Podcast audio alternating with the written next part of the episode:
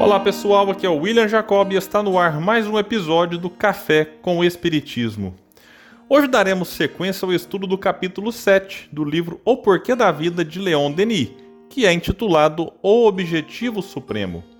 No terceiro parágrafo, vamos encontrar o seguinte trecho, e que, na minha opinião, é o mais belo do livro.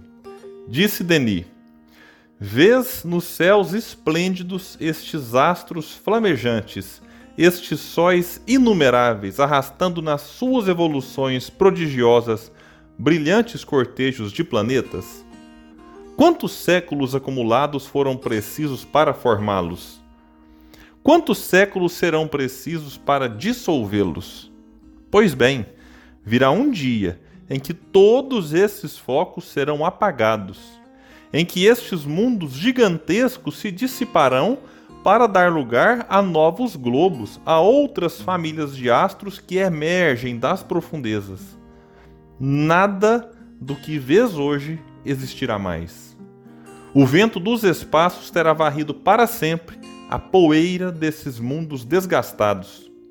Mas tu viverás sempre, prosseguindo tua marcha eterna no seio de uma criação incessantemente renovada que serão então, para tua alma depurada, engrandecida, as sombras e as preocupações do presente? Acidentes efêmeros de nossa caminhada. Eles não deixarão no fundo de nossa memória senão tristes ou doces recordações.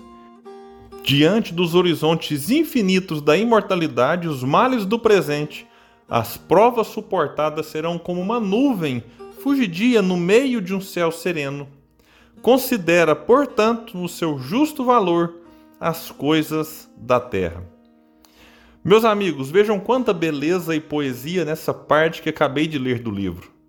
Leon Denis nos propõe olhar o universo lá fora, para que aprendamos a valorizar o universo aqui dentro, que cada um carrega em si. Ao mesmo tempo em que ele chama a atenção para a nossa pequenez diante da imensidade do espaço, ele nos mostra que somos maiores do que tudo aquilo que enxergamos, porque temos algo de especial, que é a imortalidade.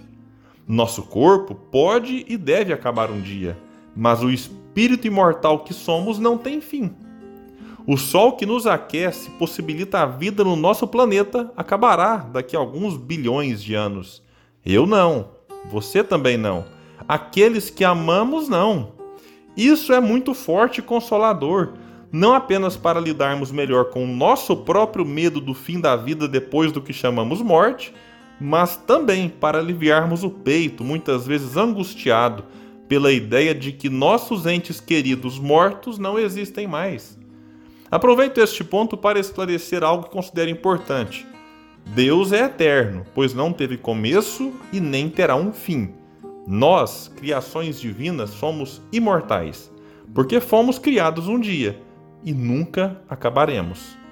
Vale ressaltar que a imortalidade não é privilégio deste ou daquele grupo, mas algo que Deus deu a todos nós. Não importa credo, orientação sexual, nacionalidade. Todos, sem exceção, somos imortais. E nosso destino, feliz ou não, depende da forma como nos comportamos ao longo das encarnações, de modo que a cada um será dado conforme as suas obras. E aí o apóstolo do Espiritismo nos convida a considerarmos no justo valor as coisas da terra, nem desprezá-las, nem nos apegarmos demais a elas. Mas esse ponto ele vai trabalhar melhor no outro parágrafo do capítulo, que abordarei no meu próximo episódio do Café com Espiritismo muita paz e que Jesus nos inspire sempre.